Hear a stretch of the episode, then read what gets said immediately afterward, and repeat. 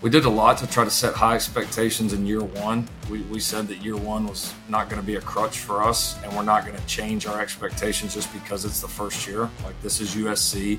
The expectation competitively should be championships. I, I think the biggest difference, Greg, is I do think there was still a portion of our roster that we were having to convince yeah. last year that when we started to get on that run, that we're probably a little bit surprised. Right. right. Um, now our, our roster expects to win.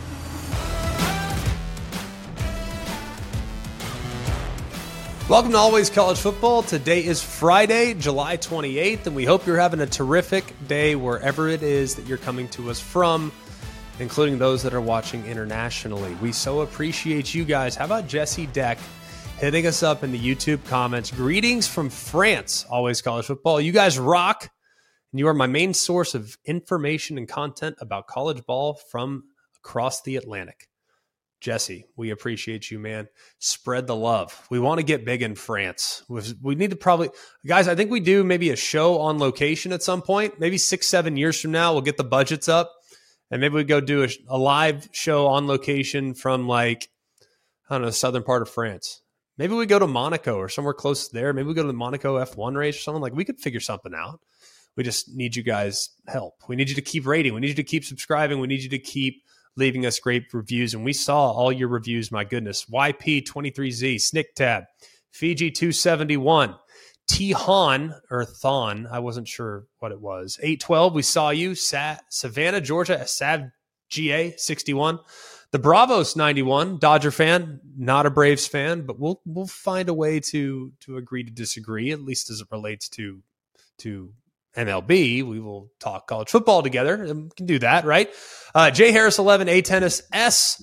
Brecken one three four five six. You forgot the two, but I respect it nonetheless. And then TDFB coach, touchdown football coach. That's the type of name I'm talking about. We saw your reviews. We appreciate you guys being loyal listeners to the show. It helps us immensely. If you guys could and we see all that have left a couple one star reviews. That's fine. If you disagree with our over under takes on whether or not your team's going to win a bunch of games, that's cool. But don't rate it one star. I mean, come on, man. Like we can, we, you can like our show and disagree with a take. You don't have to have, you know, paint me as some Bama homer and leave a one star because, come on, man. It's the show. We the takes aren't getting rated the takes aren't just the show, right? But we so appreciate y'all. We've seen them. We continue to read them and we continue to ask you guys to spread the word about Always College Football. We love this sport. We love interacting with our fans. We love interacting with people that love the sport as much as us. This is our dream. We love, love to cover college football as often as we can here on Always College Football. We have a terrific show in store for you today. Lincoln Riley, the head coach of the USC Trojans, fresh off of what was an incredible first year. One that we thought was possible, but not likely. Now it's time to take it up a notch. What is he doing with his team to find those wins at the end of the year to make sure they can finally punch their ticket into the college football playoff? They were so close last year. Will they get it done in 23? We will find out. We'll talk to Lincoln Riley about that pursuit. We also are going to get into the mailbag a little bit. Talk a little bit about Georgia's schedule. A lot of people saying this is a soft schedule. Is it soft or is Georgia good? We'll answer that. We'll also try to define what a difficult schedule is, and we'll do our best to explain what the heck a show cause is. I'm not sure we did a very adequate job of trying to explain that, but we'll do it together. How does that sound? All right, without much further ado, the head coach of the USC Trojans, he's Lincoln Riley. Well, back again. The only difference now is that when Lincoln Riley looks at me, he sees that beautiful USC Trojans helmet in the background. Coach, what's going on, my friend? Doing doing well, Greg. Doing well. Hope you are as well. And thanks for uh, thanks for having me. No, absolutely. This is a treat. And I, I'll be honest with you, Coach. Watching last year, not really knowing what to expect. Knew you had a quarterback. Knew you guys would be improved. But my goodness, man, I I don't think any of us expected to look in September and just see how far along you guys were. So before we look into this season, if we could just revisit last year just for a half second, at what point did you start to realize, man, you know what? We're probably a little ahead of schedule. Yeah, I was, I was excited about the team the whole way. I really was with the um, with the way the guys kind of really bought into what we were doing and the way they bonded. Even though we we put the team together in a little bit of an unconventional way. It, it was it was cool to see that kind of that synergy with the group that quick. And um, yeah, I thought you know we beat Oregon State uh, up on the uh, uh, in in the road or on the road up in Corvallis early in the year, and you know what ended up being a really good Oregon State team, and uh, it was a tough game. We played really well defensively, um, kind of won it at the end, and it was a a game where we we certainly didn't play our best as a team, but be able to kind of find a way to win a really tough game on the road that early made me think, all right, we, we may have a chance to make a little bit of a run here. And then, uh, yeah, we just we got on a run. We started playing some good football. The team kind of gained confidence. There was a lot of momentum and excitement around the program, and uh, it was it was a really fun run. Yeah, for, for year one, certainly made a lot of progress. Uh, I remember that game. Uh, unfortunately, I didn't get to watch it. Uh, wherever I was, whatever hotel room I was in, I was in Dallas actually. Uh, we had just called Texas No U that day, I believe and I was listening to it on Sirius XM. So I was listening to the game, and it's like one after another. You guys, what did you have? Four picks in that game? I think it we was. Did. It was unbelievable performance. We did, yeah. We got a lot of turnovers. Uh, yeah. Played really, both defenses played really well. Offenses both kind of had tough days, but we found a way to, to punch one in there at the end and got a got a pick to end it, which was pretty cool. Well, it, it obviously leads us in, into this year with totally different expectations from where the program's at. We know who Caleb is uh, as a player at his very best. I mean, last year was just ridiculous, and we we saw glimpses of that obviously the year prior as well. But what exactly? How do you coach a guy that's that good and, and that far along? I mean, I know you want to tweak, and you're never stopping trying to improve. But my goodness, I mean. You got to be kind of nitpicking a guy that has that many God given God given talents. Yeah, it's you know I think it's fun. I think it's a I think it's a great responsibility uh, when you get a chance to, to coach guys that are really talented and, and have had some success early on in their career. Uh, the thing we stress with Caleb, and it's it's not like we're having to create buy-in. I mean, he's he's very bought in with, with our approach. Is like this is, you know, for guys like him. I mean, you're talking about a he, he's probably got a 10 to 15 year window in terms of the amount of football left, and you're on a you're on a big climb. You're going to have individual uh, goals along the way, individual seasons. But you you know this isn't golf, right? We we all know you only get to play this for so long, and you better capitalize on those years and those moments to improve because there is a notion like if you if you're an All American or an MVP or you win an individual award, there's like this perception that well, man, it was probably like perfect or close to it. In all reality, it's not and right. there is there really is so much to get better. And the thing for caleb and our whole team is there's going to be all kinds of different challenges this year. Like football changes it evolves. There you don't you know some of the challenges coming up but you you don't know some of them as well. You don't know when you're going to be in inclement weather when you're going to get hurt or you know when somebody's going to do something uh, that you didn't expect right? And just you're trying to constantly build yourself up as much as you can to be ready for the different challenges that come up. And that's been our mentality with him. And there's a lot to improve on. And, and obviously it's a, it's a fun guy to coach and go through that process with. It's, it's gotta be so much fun. And now you got, as if you guys need to get any more help at the quarterback spot. In comes Cliff Kingsbury and, uh, I know he's great looking and all that stuff. I think he starred in Barbie recently, but uh, and that might have been Gosling. Either way, uh, he now having an extra set of eyes on on Caleb. What what does Coach Kingsbury or I, why are we calling him Coach? He's Cliff, right? For all of us, what does Cliff do for that room in particular, and for the offense in that analyst role? He does a lot. I mean, first I'd point to just for the entire team. I mean, a guy that's been a head coach at both the, the collegiate and the professional levels uh, has had to, to make those decisions and sit in that chair. And so he's been extremely helpful for me and I think other members of our staff with, with his experience level. Uh, yeah, and it certainly adds a lot to the offensive room. You know, we've got a lot of really good coaches and I think really good minds in that room, and, and he's, he's certainly added to it. Um, and just to have that resource for – uh, for game planning, for for how we design practice, uh, for on the down to you know what we do in individual that day with the quarterbacks. It, it's great to have somebody of his experience, and he's certainly you know made us better. And look forward to going through this year with him. No, it'll be it'll be terrific, and, and he's such a great mind and, a, and a, such a hard worker and a great guy to have around. Uh, last year, you know, you like you said, you kind of pieced it together. There were a few guys that wanted to be a part of what you guys were building, but you were still at that point selling belief and hey, just trust us, we're going to figure this out. Now you actually can sell results. So, how different did you approach the portal this year? And and what was the response like from the guys that entered the portal and reaching out to you, perhaps? I mean, Marshawn or Dorian or some of the guys that were highly touted that had great situations entering the portal. Were they reaching out to you now as a result of the success of last year? Yeah, I think there was less of having to paint the picture for these guys in terms yeah. of what we're doing. I think they they they've seen it. People across the country have seen it. They see the opportunities here. They see some of the other guys that maybe before them that chose this path and how that's you know changed some of their lives and in, in many ways. And you do you have a lot of people that want to be a part of it. And uh, it's uh, it's a cool climb to be on especially at a place like this. And i think that resonates with with people all across the country. And it's whether it's a portal or recruiting guys from high school um, to, to see the proof to see the wins uh, people already know the quality degree here to see the university investing. I mean, we're getting ready to build a, a brand new football facility that's that's been much needed here uh, for many years, and is going to be absolutely uh, a game changer for us. You're just all the pieces are starting to fall into place here, and that excites people. And when you do that in this market, in this place, in this city, like there's uh, there's nothing like it. It's a USC town. There's no denying that. Uh, before we get to the defense, I do want to talk a little bit about the offensive line because that was probably.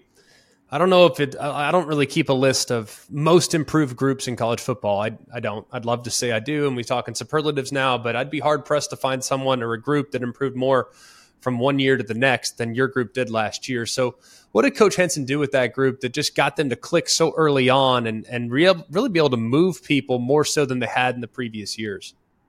Yeah, yeah, yeah. Josh did a tremendous job with the group. that group was. Uh, we, we, were fortunate that we had a pretty old group, uh, yeah. a pretty veteran group, and they really kind of led the charge. And not really just with the offensive line, but these were some of our, our strongest team leaders as well. And uh, they, they were able to soak up the offensive scheme and really come together and, and do some great things. It's it was certainly not the most talented group uh, that, that, that I've had, but one of the more cohesive units um, that, that we've had, and they I think that was really the key. Uh, this group this year, uh, we've got some some returners like Justin Dedich and Jonah Monheim that are tremendous players, and, yeah. and then we've uh, both through developing in our own program and certainly recruiting high school in the portal have added a number of guys. Uh, our room there is more talented uh, from top to bottom, without a doubt, than last year's, but we've got to come together in the same way we did, and that'll be the key moving over to the and I like some of the transfers you brought in too. I mean, I know you're going to have a solid group there. No doubt about it. Offense is not at all a concern. And then defense last year, coach, I know yardage wise, probably not going to jump off the page, but from opportunistic and situational standpoint, I thought there were a lot of positives last year. I don't really subscribe to the national narrative. I, when you turn people over the way you turn people over, man, there is a lot of people that would kill to have turnover numbers like that. So, how do you continue to make that a point of emphasis and and making sure that yeah, we want to grow in other areas, but making sure that that's still the number one priority for you defensively. Oh, for sure. I mean, that's you know that was kind of the story for our defense uh, last season. I mean, really, really the first half of the year, and I know we referenced the Oregon State game. I mean, the defense was really the thing that carried this football team, um, and then that and then that flipped in the second half of the year. We were tremendous in getting turnovers, um, but the missed tackles and mental mistakes really really showed up, especially in the second half of the season. And I think that's, um, you know, that that's the, been the focus point for this team is how do we, uh, how do we add more competitive depth? Because I do believe we, in some senses, got worn down a little bit at the end of the season. Um, how do we get better on the front seven? And then how can we uh, be a more efficient group that plays the game uh, with less mental mistakes? Because you're, I mean, schedule we play, I mean, you, you start to look at, I mean, quarterbacks in this league, some of the skill in this league, like you're you're going to have people that are going to at times make plays on you when it's just good football and they make the competitive play. Like that's when you play good defenses, offenses, it really doesn't matter. That's going to happen some. What you can't do is give them the gimmies, right? Give them the gifts when you bust a coverage or when a guy gets out of gap or when you miss right. just a, a, simple open field tackle. Those are the areas that we've got to most improve because, like you said, we made a lot of great plays. We were our turnover margin was off the charts. Our defensive turnovers were off the charts. Um, and we believe we've added the right pieces along with made some of the adjustments that we needed to make as a coaching staff to play really good defense here. And I mean, that's our our goal, our expectation is to play as high level defense at USC as anywhere in the country, and that's that's the mindset coming in. That's the mindset of our group right now. And and it should be. And and the way you guys score points, I mean, it's it's understandable. And the way you guys can tempo and the way you can score fast, I can understand where those guys would maybe maybe be maybe exposed to a few more snaps than they would be if you ran an Iowa an Iowa style offense or something like that. But knowing that you have gone to the portal and added guys, seven guys off Power Five rosters, guys that are probably going to be in the starting lineup for you, fortifying the depth and returning a lot of productivity from last year as well. How many guys theoretically in a perfect world would you like to have in your defensive rotation so they don't get gassed out in the second half? Well, the, it definitely depends on position. I, I, the biggest area that we needed to improve from that was you have to have that competitive depth in the front. Yeah. Like you have to have that there. And that's where we were the most thin and also probably had the least amount of competitive depth. And those reps, especially in the trenches, and we know how physical of a game this is, those reps add up. And by the end of the year, you know, if you're a team that, you know, your guys have been fresh and you've been able to rotate, that shows up. If you haven't, it shows up. When you have injuries and all the things that happen at the end, can you withstand that? And we were not built quite strong enough to withstand that. I do think we're going to be in much better position to do it this year. It certainly feels that way with some of the big names and guys that were impact players at other places filling into whatever role they fill into. Uh, it certainly should be very exciting. Looking at the schedule, coach, and I know you look, you're focused on San Jose State. I understand that. Um, but looking at the schedule, I mean, I think it sets up in, in a way that's kind of unique. You get that early buy, you got the week zero game, and then you got the buy at the end. It's kind of odd. Uh, but that last part of the schedule is really interesting. So I know you want to come out of the gates on fire, but it, do you want to kind of incrementally improve? I mean, what I guess what is the philosophy when you know you have a backloaded schedule like that where it's really difficult down the stretch and the further you go, the harder it gets? How do you kind of just bring your team along? I mean, I, I know you you'd love to yeah. be perfect every week, but that's not likely. So do you kind of maybe hold some things back and then maybe start to put a little bit more on their shoulders as the season goes along?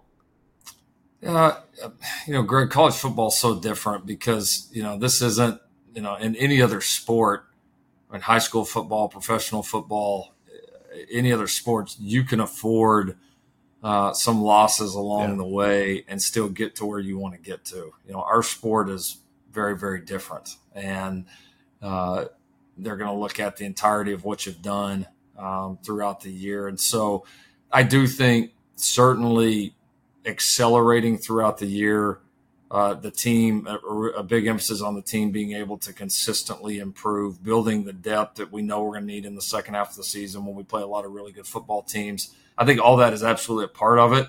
But the only way those games at the end matters if you do what you're supposed to do in the beginning, right? So, yeah, I mean, I, I don't know we're going to hold anything back, but there will certainly be an expectation that we are going to have to continually improve. And, and really, the longer the season goes, the better we need to get. It's you've I don't know if you've ever gone into a season as a head coach where you didn't have significant expectations. And mm-hmm. uh, granted, taking over for Coach Stoops, I think 2017 was one of the best teams I've ever seen that didn't win a national championship. I mean, you guys were phenomenal. I mean, really, were were a terrific football team. So you guys got going, and the expectations didn't dwindle whatsoever. Last year, I think people were a little unknown. Not this year, though. So, what's the chatter inside the locker room, knowing that there are some pretty significant expectations on your team and and on your players? I think the I think the difference is, you know, internally we we we did we did a lot to try to set high expectations in year one. We, we said that year one was not going to be a crutch for us, and we're not going to change our expectations just because it's the first year. Like this is USC, the expectation competitively should be championships. I, I think the biggest difference, Greg, is I do think there was still a portion of our roster that we were having to convince yeah. last year that when we started to get on that run, that we're probably a little bit surprised. Right. right. Um, now, our, our, roster expects to win. Yeah. Right? They, they expect to be in those big games. They expect to be in the championship hunt. Like that. That is very very clear to me. And so, but you still got to go do it, right? No matter what you did the year before, no matter what the expectations are, you have to go do it. And so, uh, but I don't.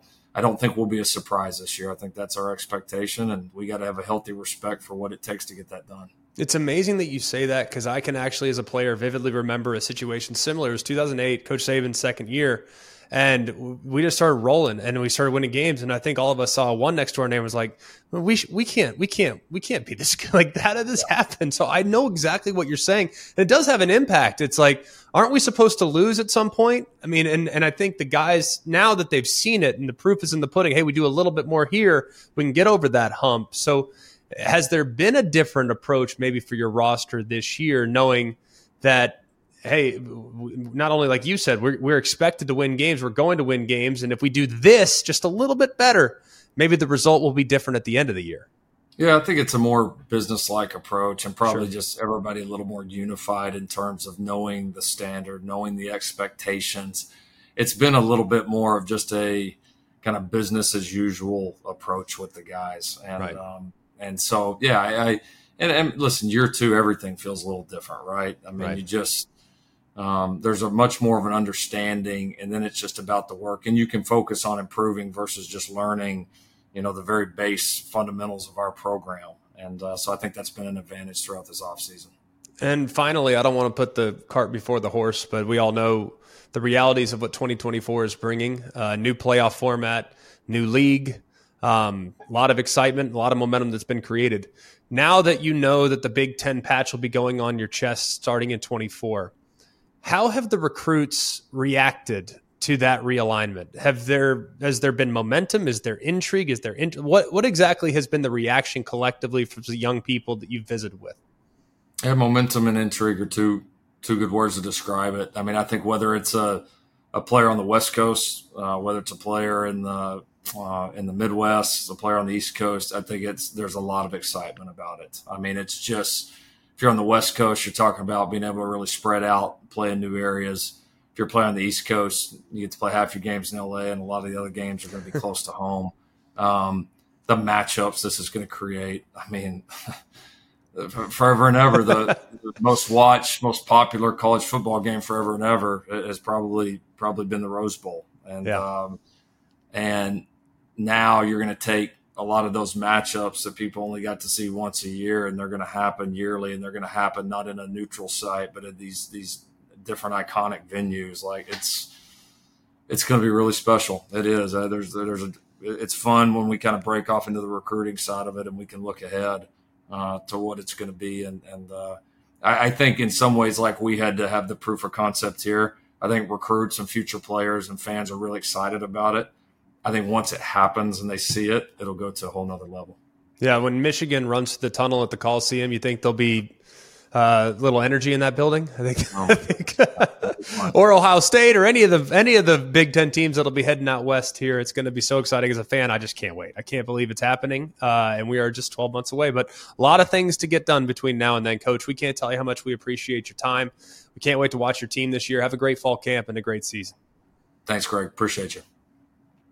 We all know about the speed of sound, but have you ever thought about the sounds of speeding? If you drive over the speed limit, there are lots of different sounds that you might hear. Drive too fast and you could hear the sound of your vehicle crashing, the sound of ambulances and first responders desperately trying to free you from the wreckage. You could hear the beeps of a heart monitor. You could hear doctors and nurses in an emergency room as you're being treated for your injuries. You could hear the sound of a worried family member in a hospital waiting room, hoping that you're okay. You could even hear the sound of people crying at a funeral. Because if you drive over the speed limit, whether by a lot or by a little, you can do damage that's beyond repair. You could seriously injure yourself, or worse, you could hurt and even kill someone else. When you speed, you put everyone on the road in danger. One way or another, speed catches up with you. Paid for by NHTSA.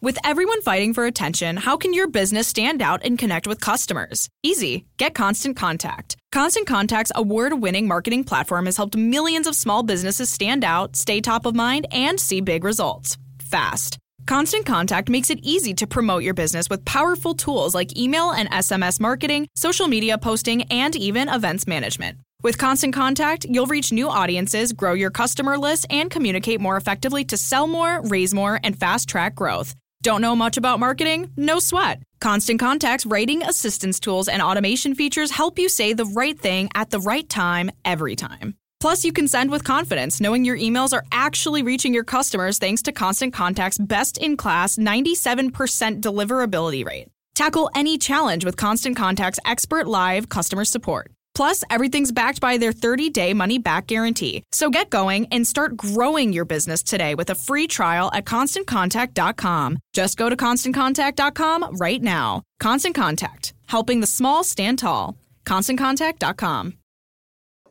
As always, we so appreciate all of you that continue to submit questions. Remember, we're not just accepting questions into our mailbox. We will also accept them on social media. We actually have a question today from a social media member. We appreciate you. Follow, follow at always college football, always CFB. Follow that on Instagram and Twitter. And if you could, Send us any questions that you might have. Honestly, some of you haven't even submitted questions. We've gotten emails, hey, we're from the UK and we just really appreciate the coverage and all this other stuff. So we really appreciate all of you guys reaching out. It's great to interact with people that follow the show, and you guys have helped make us better. We really mean that. We really, really appreciate it. So always collegefootball at gmail.com. That's how you hit us up. Coobs, where are we heading today? All right, first question comes from John in Rochester. He asks, looking at Georgia's schedule, I would say it's the easiest for any defending champion that I can remember. They don't have a tough non conference schedule. Auburn doesn't have the roster yet. Florida is expected to win five games. South Carolina is at home, and Kentucky hasn't beaten Georgia since 2009. Their second, I'm sorry, their two toughest games are Ole Miss and Tennessee back to back. Why is it that people cannot admit that the Bulldogs have an easy schedule? Here's what I would say, and this goes not just for Georgia or Ohio State or Michigan or any of these other schools that are considered super elite coming into the season. When you are as good as Georgia is and their roster is as good as they are, you're going to look and say, well, is this schedule easy because it's Georgia that's playing it, or is it easy because it's easy? And I think both can be true, I might add. Both can be true because I think a road trip to Tennessee, a team that's probably going to be in the top 10, top 12 in the country coming into the season, one of the most hostile environments in the country, a lot of people would circle that game say that is a beast right there. A road trip to Auburn, even though Auburn has not been as good recently, very difficult place to play. Very, very tough game in a rivalry game to go on the road and get the job done. These things are fact. Uh, these things are difficult. Okay. But the reason why you think the schedule's easy is because you think so highly of Georgia. Like Georgia's going to be a heavy favorite in every game. That's not because the schedule's really weak, it's because Georgia's really good. Now, all that taken into account, I completely agree with you. The non conference schedule is remarkably gettable. Georgia Tech, at this point, not a huge challenge. I think they'll be better in time, but not a huge challenge. UT Martin, Ball State, UAB, all games that should be very easily decided about seven minutes into the game there in the first quarter. So I don't disagree. I think Georgia's schedule is extremely manageable. Extremely manageable. I will never say a schedule in any Power Five league is easy. There are some that are gettable and some that are a gauntlet. Georgia's is gettable, veering very much in that direction. Now, in a perfect world, like I've said in the past, I'd love to see scheduling uniformity. I would love to see the non conference games be taken out of the athletic director's hands. And basically, you have a third party that schedules non conference games based on quality matchups. So, in a perfect world, I'd love to see Georgia play against USC or love to see Georgia play against Texas this year in the Big 12 or love to see Georgia play against Michigan in the Big Ten. If you won your league last year or you were within striking distance of winning your league, I'd love to see some made for TV events like big non conference matchups. I'd love to see that, but that's not going to happen. At least it's not going to happen overnight. Now, Georgia did have Oklahoma on the schedule, but with Oklahoma heading into the SEC, they removed them from the schedule this year. So it's not entirely their fault, but even Georgia fans have to admit this schedule is not one that you're going to be losing a lot of sleep over. There will be games and there will be times that will be challenging because nobody's perfect and nobody's going to run the gauntlet and beat everybody by 100. Nobody thought Georgia was going to be taken to the 11th hour against Missouri last year. And there will be a game in here that will be tough for Georgia. There's no denying. I think it actually benefits you. If you win every game by 100 and you have no adversity, then it's not going to be very good for you when you get into the playoff or into the conference championship game or into the national championship. So I look at this Georgia team. I acknowledge the schedule is very manageable, but a lot of that has to do with the fact that I think so highly of Georgia. And if they were just your run of the mill team, for instance, you had Florida play this exact same schedule, I don't think you'd be viewing it and saying, man, that's a really easy schedule for the Gators this year. You look at it and say, oh, well, they could lose this one. They could lose this one. They could lose this one.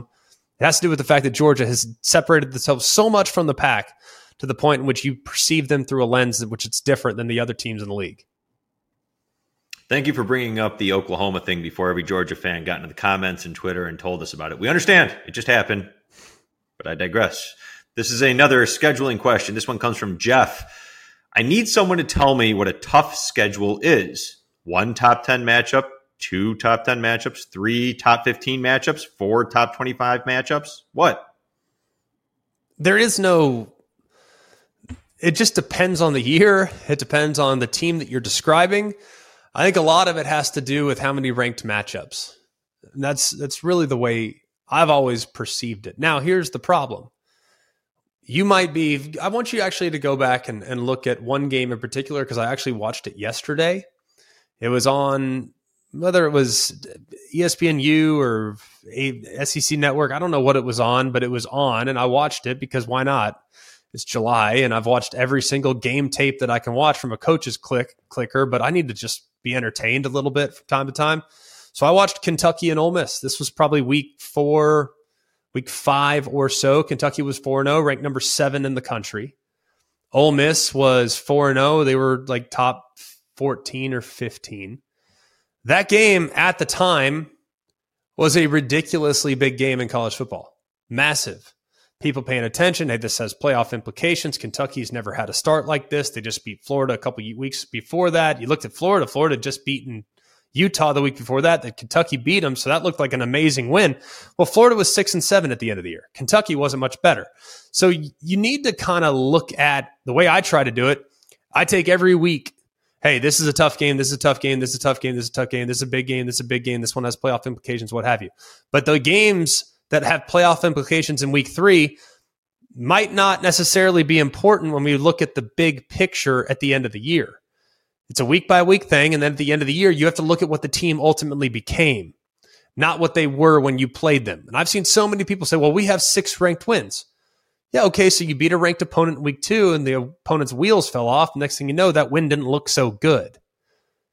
And we've seen that time and time and time again. I don't like to necessarily hinge on, well, you won this many ranked games.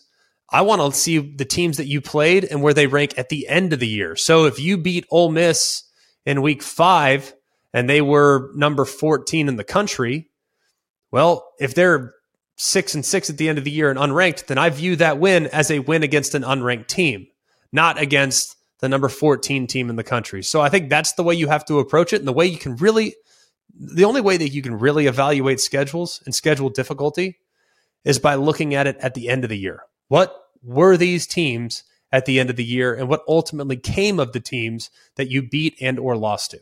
I want to ask a follow up on that because the argument against that, well, they finished six and six because we beat them, because other great teams beat them. Do you look at a win total as being a very good win? Like if a team gets to not bowl because we know you have to be six wins, but if they have like, is it nine wins where you look at something as like, hey, they may not be ranked, but that was a really quality win because that team won nine games. Yeah, if you finish, if you beat you know, however many teams that won won eight and four, yeah, that's a good win. If you go eight and four or better, I think you're a solid football team. Now, not all eight and fours are created equal. See, that's the age old adage that I've just never subscribed to. You are what your record says you are. I don't know if I agree with that. Because I've seen really good teams, really good teams lose really close games to really good competition. And maybe their final record doesn't look great, but that was a highly competitive team. I mean, I've seen really, really good teams lay eggs and look terrible. LSU last year is a good example. They looked awful awful against Tennessee. They looked awful against Texas A&M, but was that a pretty good team? Heck yeah, that was a pretty good team when you take the when you take the entire uh, season and evaluate it from a 30,000 foot perspective. Were they good or were they not? So if you beat A&M or if you beat A&M at the end of the year, is that a good win? No, it wasn't. A&M was 5 and 7. But you beat LSU at the end of the year, that's a pretty dang good win when you take a look at it. So I think you you can't. Oh, we we always do, and we will again this year. If a team goes out in the beginning of the year, for instance, and wins a big game, week one uh, or week two, for instance, let's use this as an example. If Texas beats Alabama week two, you know what's going to happen to Texas's ranking? They're going to go all the way to the moon. They'll be ranked in the top three, and then everybody's going to say Texas is back, right? If Alabama beats Texas in week two, everyone would say, oh, well, Bama, see, that wasn't a concern. Texas is legit. Well, what if Texas's wheels fall off and they limp down the finish line? I don't know. But I, I think you have to really evaluate at the end of the year hey, that is a good team. They're ranked in the top 25. They have this many wins. We beat them. That should be a feather in our cap. So it's just situational. You can't just have one rule and apply it across the board. It has to be situational. Hey, this is a good win. This is not. This is a great win. This is not. This is an elite win. This is not. It's very difficult, I think, to do it with just one rule in place because you might beat an eight and four South Carolina team last year. Was South Carolina an elite team? Not by any stretch of the imagination, especially in the first 10 weeks of the year. They were very average. But guess what? Looked a little different after they had consecutive wins against Tennessee and and and Clemson. So I think it just depends on the on the thing on the way you evaluate the teams. And if you go about it with one rule and one rule only, I think you're going to have a lot of anomalies if you try to apply it with just one rule. And that's why we love college football.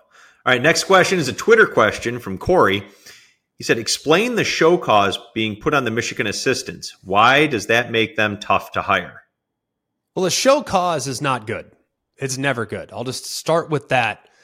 Totally understanding what a show cause is all about is a little bit difficult for me. I, I have not familiarized myself with all the aspects of NCAA penalties, but the way I understand it is that if you are operating under a show cause as a coach, now as a coach, by the way, so let's use the example that's been brought up most recently. Jeremy Pruitt recently received a six year show cause. Now, he could be hired by another institution. That's that's I think a lot of people think that if you have a show cause, you can't get hired. No, you can get hired, but the institution would have to check in with the NCAA every six months until the end of the coach's employment or the show cause penalty.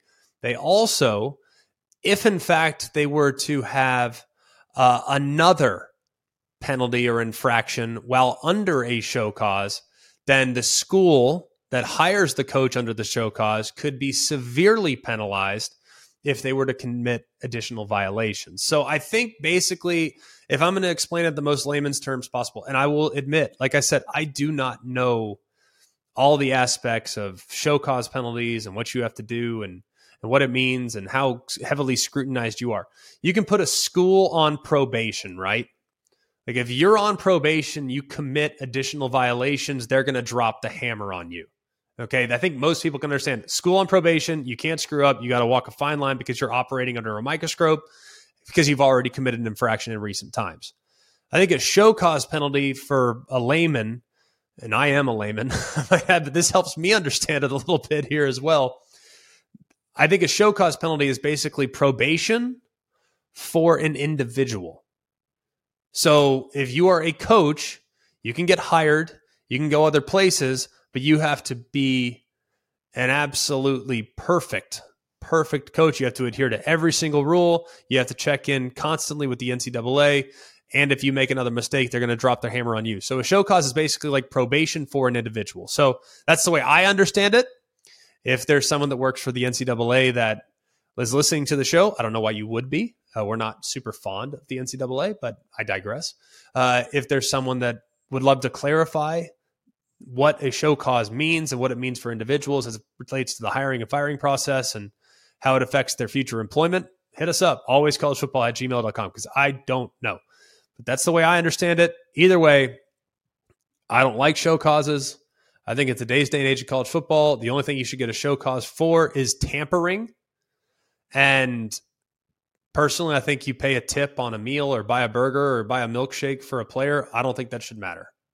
My own personal opinion, you might feel differently with where we're at in college football and NIL. I don't think it should be that big a deal. But if you tamper with somebody else's roster and you are actively recruiting a player on another team's roster, that to me is where they should drop the hammer and start handing out individual punishments to coaches that would be willing to do that. 10 seconds on the clock. How many things can you name that are always growing? Your relationships, your skills, your customer base. How about businesses on Shopify? Shopify is the global commerce platform that helps you sell at every stage of your business. From the launch your online shop stage to the first real life store stage, all the way to the did we just hit a million orders stage, Shopify's there to help you grow. Sign up for a $1 per month trial period at shopify.com slash network, all lowercase. Go to shopify.com slash network now to grow your business, no matter what stage you're in. Shopify.com slash network. This podcast is proud to be supported by Jet's Pizza, the number one pick in Detroit style pizza. Why? It's simple. Jets is better. With the thickest, crispiest, cheesiest Detroit style pizza in the country, there's no competition. Right now, get $5 off any eight corner pizza with code 8SAVE. That's the number eight, S A V E. Go to jetspizza.com to learn more and find a location near you.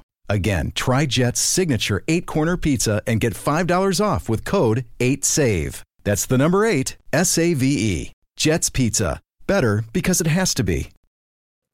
200 shows here at Always College Football. We appreciate y'all. It's been a blast to be with y'all for the last year. It's going to be even more fun here in year number two. The numbers are starting to ramp up significantly. We appreciate you guys, man. I don't think any of us anticipated us rolling this quickly. We thought it would be a slow build, but you guys have helped us so much, and we so appreciate it. Continue to tell your friends, tell everybody about Always College Football. Please like, rate, subscribe on the podcast. And I also want to give a special shout out to one of our producers.